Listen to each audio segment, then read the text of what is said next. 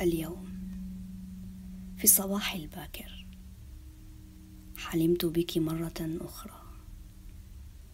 كنا نجلس بجوار بعضنا البعض وكنت تبعدينني في غير غضب بل كنت تبعدينني عنك بود. وكنت غارقا في تعاستي لا لسبب إبعادك لي بل كنت أحس التعاسة.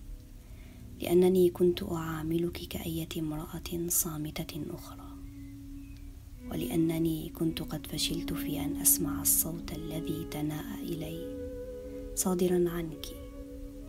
ذلك الصوت الذي تحدث إلي ببلاغة. ولعل تعاستي لم يكن مرجعها فشلي عن أن أسمع ذلك الصوت بل عجزي عن إجابته. انصرفت مبتعدا ويأسي يفوق ما أحسسته من يأس في حلمي الأول.